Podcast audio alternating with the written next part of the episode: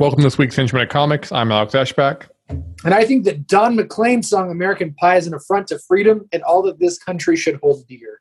Alex, really enjoyed was not so much American Pie by Don McLean, uh, but the Weird Al parody about Star Wars. oh yeah, that's a great song. Yeah, yeah. That's the version time. that should be spread around. Yeah. Not the, not the hate message from Don McLean about the good old boys that are drinking whiskey and probably at home doing inconceivable things to their family. He's also drinking whiskey and rye. Yeah. Anybody that just drinks rye? They're like, oh man, sorry, I'm a little hungover. I had a lot of rye last night. like rye bread Yeah, would be my first statement. Yeah. Uh, I think honestly, it's just a tone deaf song, and Don McLean needs to be canceled. And American Pie is a travesty. I don't want to say it's on par with Corona. I don't want to say that, but I will because it is. Well, Thoughts, Alex? Alex, is is is American Pie by Don McLean as bad as the coronavirus? Yes or no? no, no. My fact, It- okay, I, so we I'm so happy that you and I have differing opinions on some things. That lets everybody know in our audience that you and I aren't just, you know, cutting up a rug, having a good time here. We're having real talk and real debates. So I think that that benefits our listeners. I don't know about you. Is this how you're trying to like get us to like grab like national headlines? Like, podcaster claims Don McLean is worse than coronavirus. You're not can we edit this out? Like we don't need people to know why we're saying the things we're saying. We can, but I, I refuse to. you refuse to edit at all for any reason. Yeah, because this is real. this, is, this is live, uncut. And this is the real world. Yeah, it's what happens when you stop being polite. You just got to Yeah. start getting a little. uh What's the word I'm looking for? Um, Unanimated. Yeah. yeah, that's the one. Sure. real, real, real, real. How are you doing, bud? How's it I'm- going? I'm swell. Uh, how's how's your wife doing? I heard that she is famous now. Yeah, she won state teacher of the year. Uh, Uh, that's amazing. yeah, it, it's it's incredible. Uh, She no joke won ten grand, ten grand in Girl Scout cookies. yes, we are buried in several ones that aren't thin mints. So I'm like, what's the point? Just give me ten grand and thin mints. Yeah, I agree. Yeah, uh, I don't. I don't need to waste time with your fucking lemon doodles over here. Yeah, I don't need Samoas. I don't need tagalongs and your whoopsie doos and your hopsy dops and your gingerinos, Or your, ballyhoos, trefoils. Actually, actually, I do really enjoy tagalongs because Oh. I'm a I'm a slut for peanut butter. Okay, all whenever I have, a shirt tag along, that says I'm a slut for peanut butter. whenever I have a tag along, I'm like, this is just a terrible version of a Reese's cup. I mean, you're not wrong. Reese's are a thousand times better because there's no cookie involved. Yeah, and if I wanted to crunch into Reese's, I get Reese's sticks, which is still better than a tag along. Uh, fuck off! It's nutrageous or die. Reese's sticks Yeah. are the uh, inbred cousin of Reese's. Reese's sticks uh, are second on the bottom next to Reese's pieces. Yeah, I fucking said that Reese's pieces. Reese's sticks were like my breakfast every day for like Oh, a few months. Whenever I worked a job that I hated and made me depressed, and like that's how I got through my day, just having some Reese's sticks. so like when we met and worked at Best Buy together, you were, you were eating Reese's sticks for breakfast. No, because that was a job that was great because it's a job that I didn't care about. Oh, fair enough. Yeah. Yeah. Oh no, you're going to fire me from this minimum wage job. However, will I replace it? with a job? Man, they paid us shit there. They did not pay us a livable wage. Don't work at Best Buy. Uh, or, or or do. I don't care. We, we literally have life. no idea what, what, what it's like to work there now, and it could be No. great. Yeah, it's been a, it's over a decade. Yeah. Anyways, And I have got. I'm drowning in HDMI cables still. yeah, I've I've got enough monster HDMI cables to uh fucking drown a horse. I don't know that you can drown a horse with HDMI cables, but you could try. It'd be really fucking sick, but hey, whatever. Uh, hey, how about I talk about some news that happened Sure. in the last couple of weeks? Uh, so Joe Biden has passed a new law. Oh, are, am I doing? Are we on our normal show or our comic book show? We are on a comic book show. We are not on Crossfire, a political podcast based off the classic kids board game. All right, Superman. Uh, there's Superman news, aka Joe Biden. Just kidding. Uh, Superman new movie, uh, not starring Joe Biden as Superman because that would be awful as fuck, or really good. You're you're talking about Superman script being produced by J.J. Abrams with the script being penned by Ta-Nehisi Coates. Fuck yeah, I am. Are you pumped for this? Yeah, I'm excited. Uh, I don't know if it's going to be an Elseworld story. it's a Superman Yeah. No, I mean You like we've talked. You know, I talked about like we're you and I are not like the biggest Superman fans at all, but we appreciate the character really do when he's done well. And Yep. I like Coates Coates work a lot uh, on Black Panther and Captain America because I think Coates does a great job of getting to who a character is beyond their powers and abilities. Yep. Uh, he is he is really an incredible writer, and I'm I'm very excited to see what they come up with. I hope it doesn't suck. Uh, and in the hands of these two men, I feel like we might be in for an actually uh, potentially the best Superman film of all time. But to me, it is Up until like now.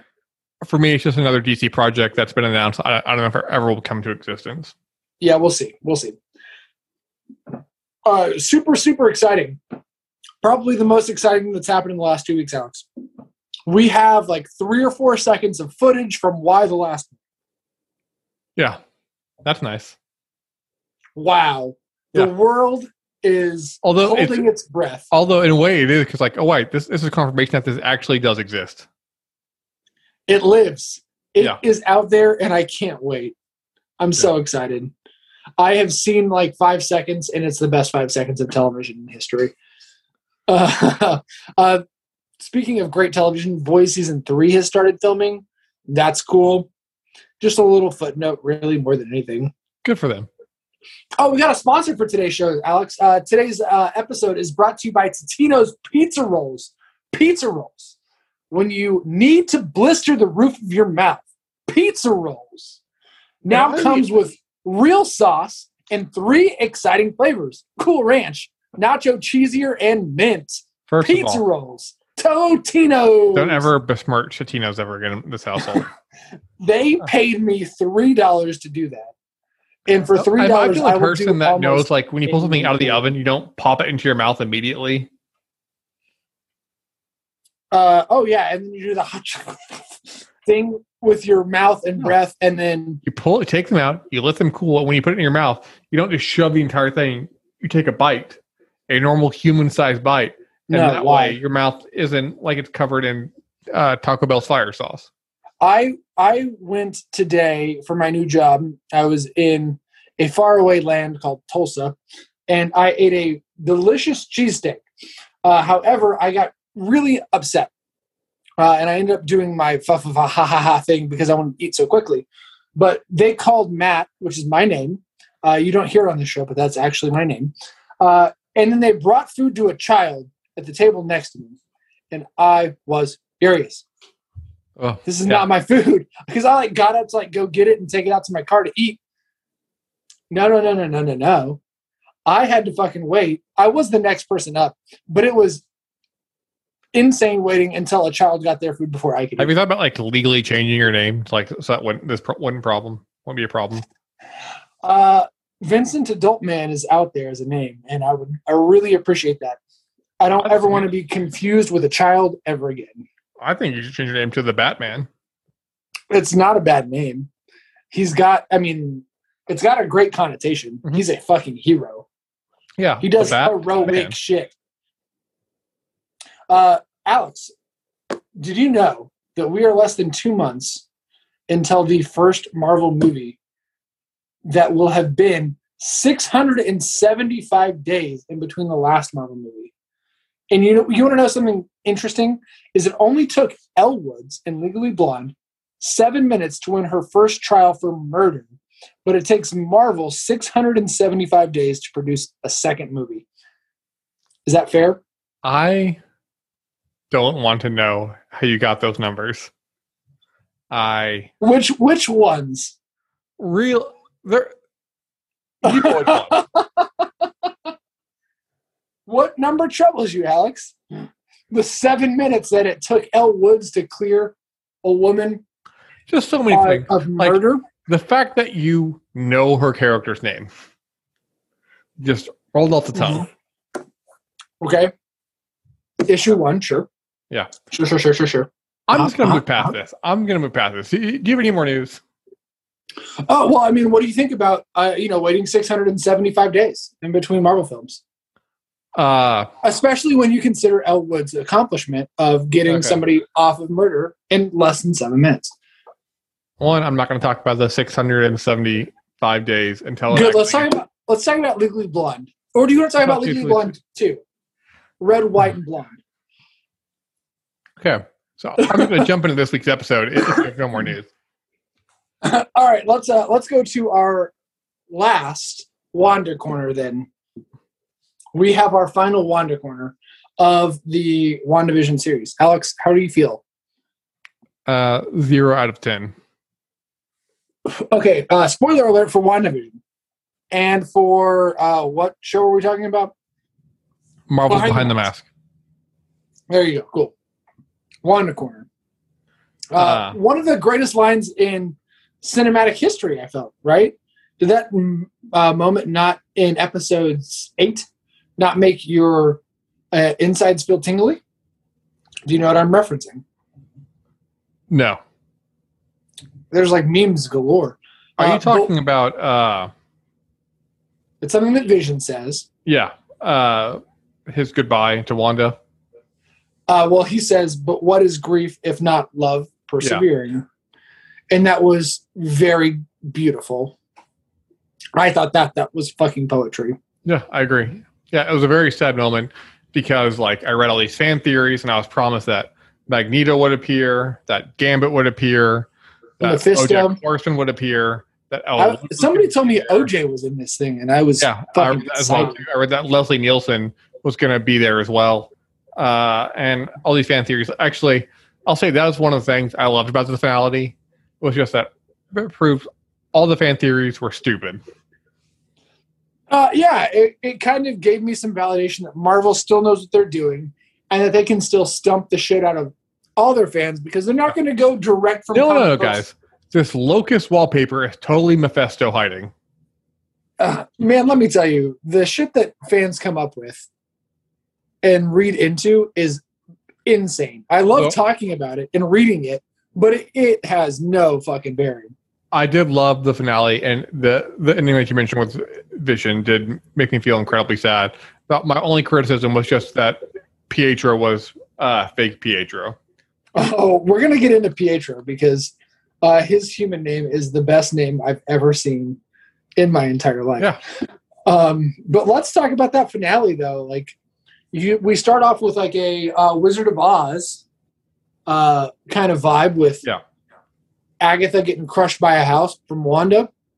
You see the boots and everything, and I think there was also a nod to it at the end. Um, on the movie marquee, I think for a brief moment it said the uh, the Great and Powerful Oz is what it Yeah. was. 100% right. I only know that not because I saw it, but because everybody tears every fucking frame of this show apart. Uh, I kind of want to jump towards the end, but I just want to say. I loved. Wanda's costume. Like I love seeing her actual costume, both with Oh, the, with the headpiece. with yeah, the headpiece, and then later with her flying away where, with the hood up as well too. yeah. Uh, I thought those were we finally got to see her uh, in the actual comic costume, and it looked great. Like I feel like Marvel's costuming has pretty much always been on point, and Wanda is no exception. I loved the double vision uh, fight scene, and I wrote that specifically like the that because that's a talking cool about- phrase. The fight scene, Vision or just Vision? the, or just the, or just a casual chat they had. Both they were both fantastic, but the fight scene where they were phasing through each other and like Yeah. locking that other vision into themselves was fucking so cool. Yeah. I don't feel like we got to see anything like that in film that I can recall. That was really neat to me as a fight scene aspect. And I can literally see Alex's brain turning as he's trying to find an No, I'm trying to think of of other examples. The closest one would be uh, Kitty Pryde, but she never fought anybody else that could phase like, like she did in the X Men movies. Yeah, it's it's not somebody. It's not two combatants that have that ability. Yeah. I mean, you you get um in Infinity War, you have Thanos doing that to the Hulkbuster suit uh, when he throws him under the rocks, Yeah. right before he rips Vision's whole fucking head out. Um, let's talk about the greatest name in all of Marvel, and I think I'm going to legally go and change my name to this. Okay, talking about Ralph Bohner. Ralph fucking Bohner. Do you know what that is a reference to? No, what's it a reference to? Growing Pains. Uh, Kirk Cameron, one of her friends in the show, his name was Boner. Excellent. And the director of our episode, Matt Shakman, he was also a child teenage actor, uh, and he was in Growing Pains as well too. So I think that was an intentional callback uh, to to Growing Pains. That's excellent. Uh, yeah, I also wrote down uh, the to your credit because I've got my notes here for what I thought of WandaVision and stuff. Uh, for that costume, I just wrote that new costume, bitch. Like So- it was so good. Do you think it's going to make your top ten list by the end of the year? Yeah, not a question. There's zero zero doubt. Right now, it's sitting firmly at number one. I think. Uh, I I would need to look at our list of stuff that we talked about, but wow, really good. We've actually had Now, I will say there there was room for it to have been better. I don't know how you feel about that, but Yeah, I mean, like, uh, uh, my complaints are minor quibbles at most, with the Quicksilver one being the the largest one. That's also supposed because, like, I want the X Men now. Like, I don't want to wait. same. And I and I love Evan Peters as Quicksilver, so it's it's those two things. It's a double fucking whammy that way. I 100% agree. Now, that being said, my minor quibbles, uh, let's get them out of the way. Let's what are- what are your issues? Does I mean that's really like I I wish they had done. I thought nine episodes was a good run. I think they had ten planned originally, but I think the story didn't work out as well. And then I know COVID impacted some of the stuff they had planned uh, as well, even though some of the stuff was reshot later uh, during the time of COVID. I wanted more Darcy in the finale instead of her having a It definitely second. felt like uh, Kat Dennings had a scheduling conflict by then, and like had to like go be somewhere else to shoot something else. or they had an episode 10 planned for her to have more to do, and then it didn't happen. Yeah, Uh, let's go. Uh, let's let's jump to the end here because we we probably should start talking about behind the mask. Um, but wow, what a heartbreaking and gut wrenching final few moments know. of Vision's existence. Just knowing everything slowly creeping in, I cried. It was extremely emotional. yeah. Uh, how did your cold, cold, uh, robotic vision heart feel about all this? No, I, I definitely got choked up during those final moments. Uh, and I was watching it with my wife, and she teared up during it. She's a real human being. Uh, and so, I mean, it's. Uh, I think anyone that could can feel anything uh, would. I mean, feel touched there, especially because like not only like it's lost their kids, but just also is double down because Vision just happens to be the most eloquent speaker in the entire MCU. yeah, Paul Bettany's got a fucking voice on him, does does he not? Holy shit! And Oh, I forgot. I have- forgot about the kid aspect of it. I was thinking about more of them, but like, Yeah. she went and like tucked her kids in, Yeah. knowing that she was basically not going to see them for a long, long time, if ever. and it's one of those things like we have talked about this before but like how superhero films don't tend to especially for the performances individually don't tend to be respected at award shows and while they might not care i definitely feel like paul bettany and elizabeth olsen deserve nominations uh, for their performances in this show Man, if they don't deserve nominations, they they at least deserve to be considered for. if emily in things. paris can be nominated for a golden globe then, then wandavision can be nominated Well, I'm not sure Emily herself, the woman who played her, was nominated. So we can hang our hat on that, Alex. Um, what about? Let's talk about some uh, mid or post credit scenes. Which Yeah. one would you prefer? uh, we can do the because i forgot what the mid one i know what the post one was Uh, the mid one is the secret invasion. Oh yeah, yeah, yeah. With the Skrull tie-in. Yeah. Uh, cool. Monica Monica's going to be in Secret Invasion, which doesn't surprise me at all. Uh, I think I don't know No, if Secret Invasion comes out Skrull before. tie that we've got right now is Captain Marvel, so it makes perfect sense that Yeah, Rambeau's. and I know Monica's going to be in Captain Marvel two. I can't remember if Captain Marvel two comes out before or after Secret Invasion. Ah, interesting. That'll be that'll be something that we should uh, look into. And then we've also got the post credit scene with the. Uh, uh, well, also sorry. What did you think of that? Are you excited for that? Yeah, yeah. Uh, I mean, uh, I'm probably.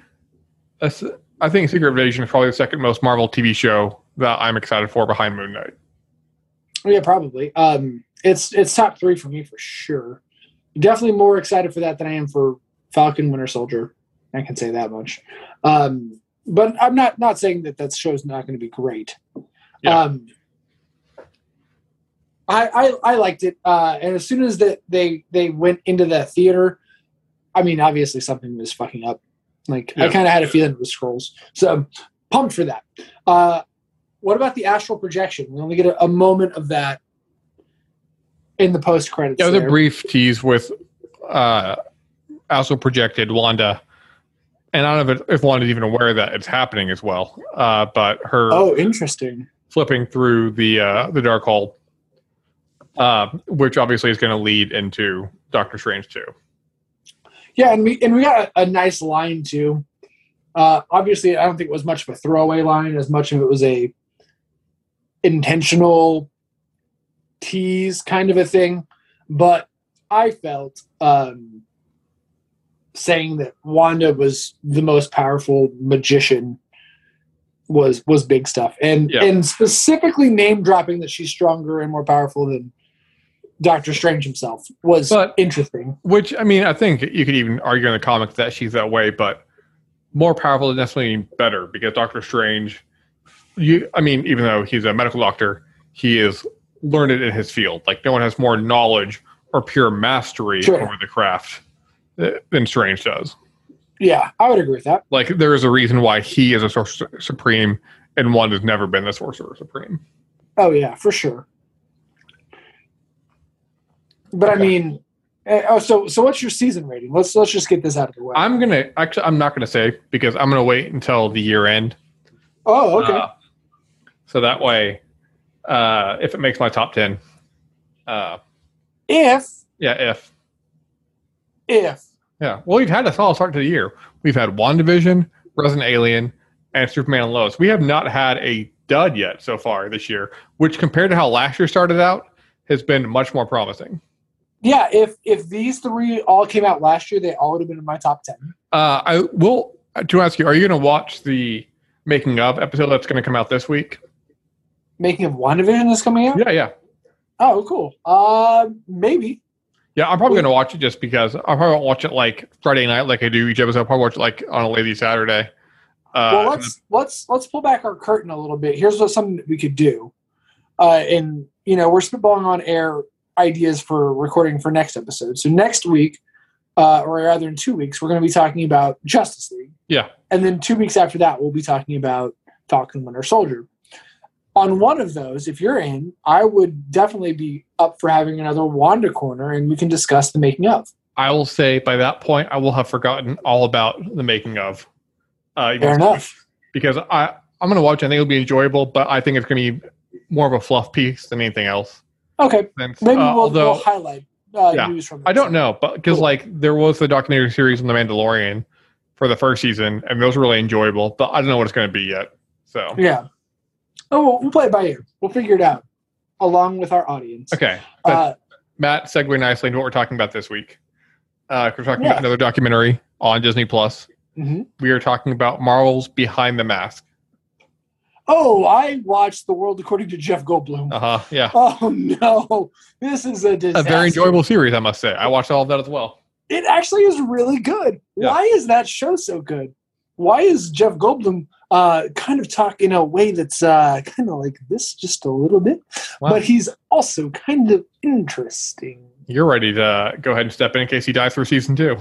oh, oh, okay, okay, okay.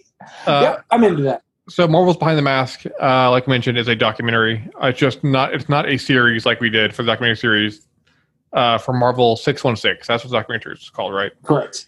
This is just Yeah, a this- single uh, documentary. It's a little over about an hour and ten minutes long.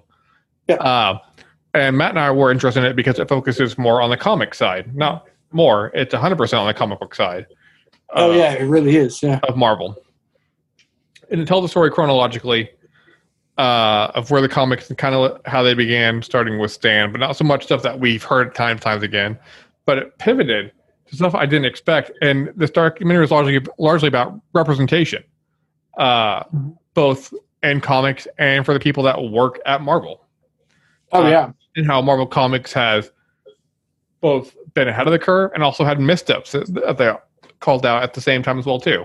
I thought this was I loved I loved them owning it. Like, Yeah. hey, like this is something that we probably should have done better or had more insight on. But they were also like, hey, listen, like, you know, you know things when you know them, and you you know when you figure something out, it's what you do after that point that really makes the difference. and they had and I was impressed that they got Marvel writers from across the entire time. Like they had classic Marvel writers like Roy Thomas who took over for X Men after Stan Lee left the book in the '60s. They had Gerry Conway who wrote Spider Man for a bunch of other books. They had Ann Nocenti, uh, who was one of the first female big female editors and writers at Marvel. Uh, but then they had Christopher Priest on there, who had big runs in the '80s through the '90s uh, to even now. Uh, Chris Claremont, Chris Claremont, yeah, and they had more modern writers like David Walker, uh, Kelly Sue DeConnick, uh, and someone else I know I'm forgetting right now. Uh, but so it was a, I don't know, it was a lot more intriguing, and it opens with Joe Quesada talking about the f- differences between like Marvel, and you talked about Batman later, but how when you write for Marvel, the person in the costume the hero is not the character. It is the person, and it's called behind the mask, but the person who they are whenever they take off the mask, that is who the character is. That is who the audience, the reader, relates to. The fact that Peter Parker has an aunt, has a girlfriend, has best friends, has trouble. as a absolutely huge hog. Like these are the things that we as readers care about. has problems like in high school, like has trouble making money, like that's the kind of stuff that He's like got pulls the reader in. He's got dick acne. He's got so many kinds of acne coming out of so many holes. I think they did mention acne. Oh, they definitely did. Yeah. I also said acne, and Alex and I are on Zoom right now, and my face got so close to the camera that I can see all of my adult acne. Isn't that like isn't that weird? 'Cause, like I don't remember like grown-ups or adults having acne when I was a kid. Yeah, what the fuck, man? This Yeah. is some bullshit. Yeah. I was told when I turned 22, I was not going to have any fucking Never? acne in my life. Once on the Friends, 10 years later, I never saw a single episode on the Friends where the Chandler or the Ross or the Monica were covered in acne. yeah, it's goddamn bullshit. Yeah. I also have not seen an apartment like that that you could fucking rent in New York. Some goddamn Which bullshit. is a subject that you and I are both experts on. Yep. Yeah. Living in Oklahoma, we know all about New York rent. We know rent control. We Yeah. know the word. We've heard of it. 63rd and Broad Street. No, wait, 24th and Wall Street. Yeah. that- on Broadway. yeah. That's all we can say of that song without getting sued. Yeah. Uh, Uh, this this documentary was really fucking cool though because I hadn't thought of it in those kinds of terms. But now it's also caused me to kind of examine other comic books that I've read and see if they're applying the Marvel method and if so to what degree. Um, so for example, I've been reading um, Lucifer, for example. Mike Carey's Uh, run. Mike Carey's run on Lucifer, which is only like 90 issues. So quick read. You should all pick up all 90 issues real fast. I agree. But you get a little bit of the peek behind the curtain, but it's not you're not exploring Lucifer's family, at least No, not early Lucifer is very much a character study. It, it is Oh, not the powers the devil has. It is the burden that comes with being Lucifer. Yeah. Uh, and man, It's again, it's a lot of problems that stem from having a huge hog. Uh, most of the 90 issue run is. I'm really starting to question if you're illiterate. I can read pictures really good. no. Uh, so behind the mask, uh, what what did you think of some of the like the stories? Uh, so, for example, I think my favorite one was uh, the guy that was the first uh, black person working for Marvel. And he Yeah. was like, I just didn't even fucking realize. Like, nobody told me, you know? Yeah. well, and like to that regard too, like when Christopher Priest talked about like working at like his early days at Marvel, uh, talking about how like when he worked there, I he's like Christopher Priest. How I know his writing today is still amazing. Uh, like I talked about, like how he worked there, there were black jokes, but there were Polish jokes and Jewish jokes, and he's like, he's like, it's problematic at the time, but like that's the way it was back then, and there wasn't like any malice like behind it. Uh, so it, it was more like an everybody's in on the joke. We're all these, for lack of a better word, like rejects. Like we're all sorry, misfits is a better word. Like we're all together as one. Like we've all come from it's it's a fucking melting pot. Is Well- what Marvel ended up starting as. And like they made it seem like those working at those early days at Marvel would be like the funnest place in the world to work at. Like just Oh yeah, you're drinking by like Yeah. two. Yeah, and well, and how people could just come in and like pitch them ideas and like show them their art and like ink out stuff and like show them by the end of the day. Like that would be an incredible experience. Yeah, they had an open door policy where you could just come in, show them art, and they would Yeah. give you direction or say, "Fucking get lost, kid." Yeah, that's I But mean, you could go in there and do it. yeah, that's I mean to me it's amazing. Uh, but stuff too that like we learned that like whenever they introduced the first black character into the Howling Commandos, the printer thought it was a mistake, and so they made him white. Stan Lee had to call them up and chew them out. Uh, and how like Larry Hama pressed him with like, why do we color the Asian characters yellow? We need to stop doing that. Uh, just stuff that like I never really thought about, which obviously makes sense. I mean, because I come from a certain position of privilege, being a middle class white male. Uh, but it's one of those things to where I'm like, I'm glad that there are people there that realized the issues with this for comics back in the day and made those changes. And it- It's and it's taken us so long to get there, and to watch Stan Lee go in and be in in his 30s in these interviews, 30s and 40s, and be like, uh, you know, at a time when it wasn't cool Yeah. or it wasn't a popular idea to be, you know, defending other people. Like you were just out there just living your own fucking life. But here he is like, this is what the world is like. We're going to represent what the world is like. well, and he never gave a thought of like, oh yeah, we're trying to amplify anybody. Like this is just how the world is. And it was interesting to me, like they had Jack Kirby's son talk about like how his dad was the thing, and the thing was his dad. And then we I like that.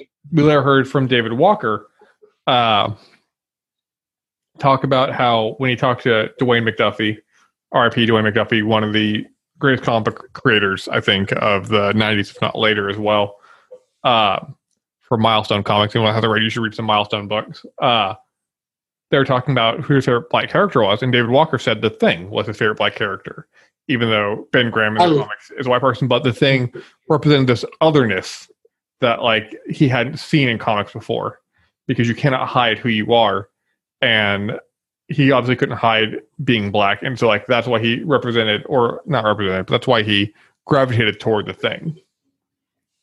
I love that. And and somebody else said uh in the basically in the exact same vein that the Hulk too was the first black superhero. And I I love both of the analogies there.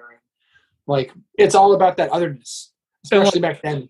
I'm aware that this documentary was made by Disney about their own imprint. So it, I mean, uh, they probably could have editorialized some stuff as well because it's like some like hard hitting investigative journalist piece.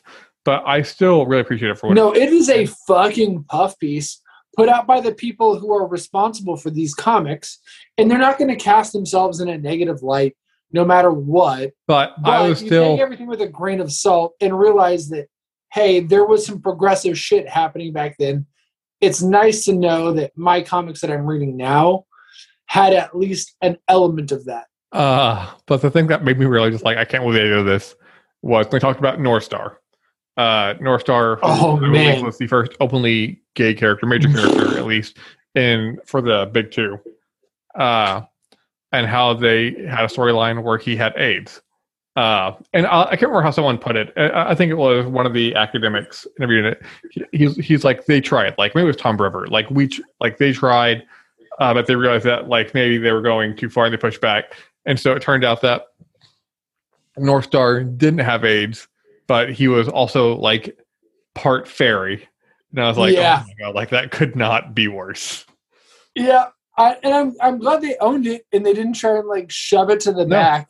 And and and they did like show like the the cover of I think it was Astonishing X Men, uh, of North Star's wedding uh, in 2004, 2008, I want to say, which which was a big landmark issue whenever it came out at the same time. So like they, without saying it, like they're kind of insinuating that like they realize they made mistakes. They still want to honor re- representation uh, from people across not only uh, different uh, b- different backgrounds, different people of color, but they also want to represent people across the sexual spectrum as well. And like they have tried their best to do that and represent that. It's something that uh, has definitely been difficult for a lot of people to do and a lot of companies to do. And for somebody who's in the in the business of storytelling, uh, there's not a lot of time to catch up with what's going on in the world. You kind of have to be there and be in the moment and just ready to fly by the seat of your fucking pants. Well, And- and, like overall, I think they've done an okay job. There's and they're the first to admit, hey, we have mistakes in our past. We could have done things better. Well, and I'll say the first two thirds of this documentary actually set up the X Men perfectly. Because like they talk Mhm. about how Peter Parker is not Spider Man, he's Peter Parker. Steve Rogers is not Captain America, he's Steve Rogers. But when we get to Claremont's run on X Men, they talk about how Claremont like they they realize there is no hiding behind the mask. Wolverine is Wolverine, whether he's wearing yellow spandex or whether he's wearing a cowboy hat uh, and a duster. Like he's still Wolverine. Nightcrawler is Nightcrawler. There is no hiding who you are because you cannot hide who you are.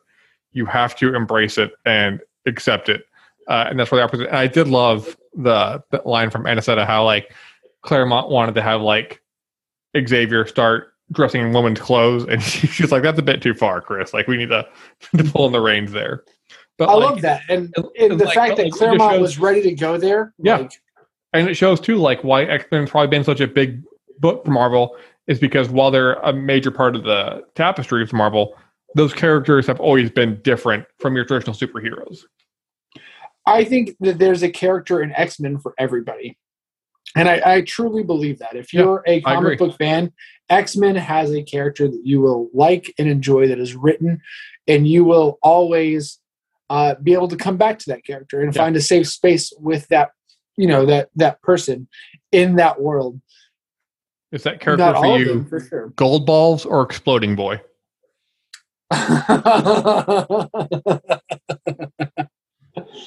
uh, gold balls because we have part of our name is the same in gold.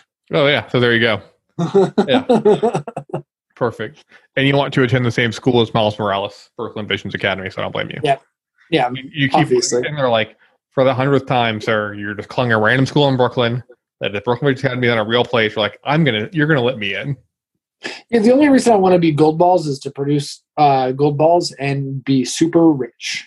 So I will say, even though that we have spoiled a lot of documentary, I still think this is 100% worth a watch. If you are interested in the comic books or just diversity and representation, I, I think this is a really interesting watch. Yeah, and I mean it's it's called they're they're more than happy to call themselves out and say that you know we've come a long way and we still have a long way to go. Yeah. Um, but we're always here to try and champion the things that we can champion. So if you have an issue with us, let us know. Like we're gonna always be trying to improve and get better. So that's something that is is highly admirable. Um, whether or not it's something that they mean, I think that they do. I don't know about you, but I, I feel like at least to a degree, that's something that they really take to heart. Yeah, I agree 100%. Uh, so, what would you rate this documentary on a scale of 1 to 10? I mean, it's fine. I'm not going to go out and rewatch this shit or anything. Like documentaries are are enjoyable. They're they serve a purpose, and that's that. You will not be finding this in my top ten at the end of the year, regardless of you know what happens with the rest of the year uh, and some other shit. But I give it a seven, regardless. Like it's fun. It's a nice history lesson. It lets people know where we've come from, Uh, especially in in you know Marvel, obviously. Yeah, I'll, I'll give it around a seven. Uh, I think it was really good to watch. Like you, I'm only going to watch it once, but it's something that I would recommend to anyone that has an interest in either topic uh, to give it a watch. Yeah, I would have I would have eventually seen this anyways on my own, and that's that's just you know real talk. Like, I'll say this: not trying to blow smoke.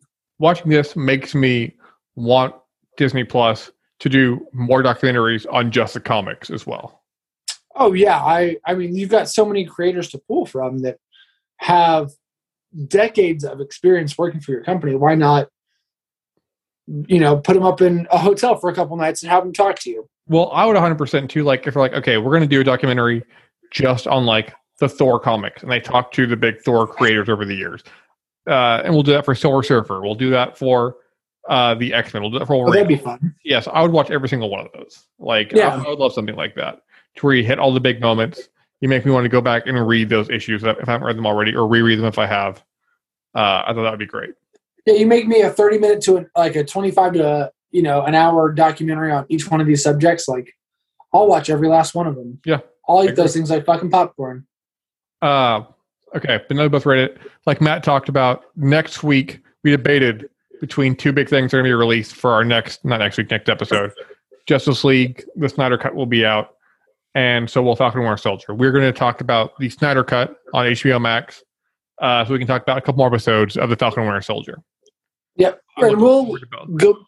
Yeah, we'll be doing our Falcon Winter Soldier corner, uh, just like we were with Wanda uh, going forward. So we thought it was probably just a better idea to knock out that Justice League.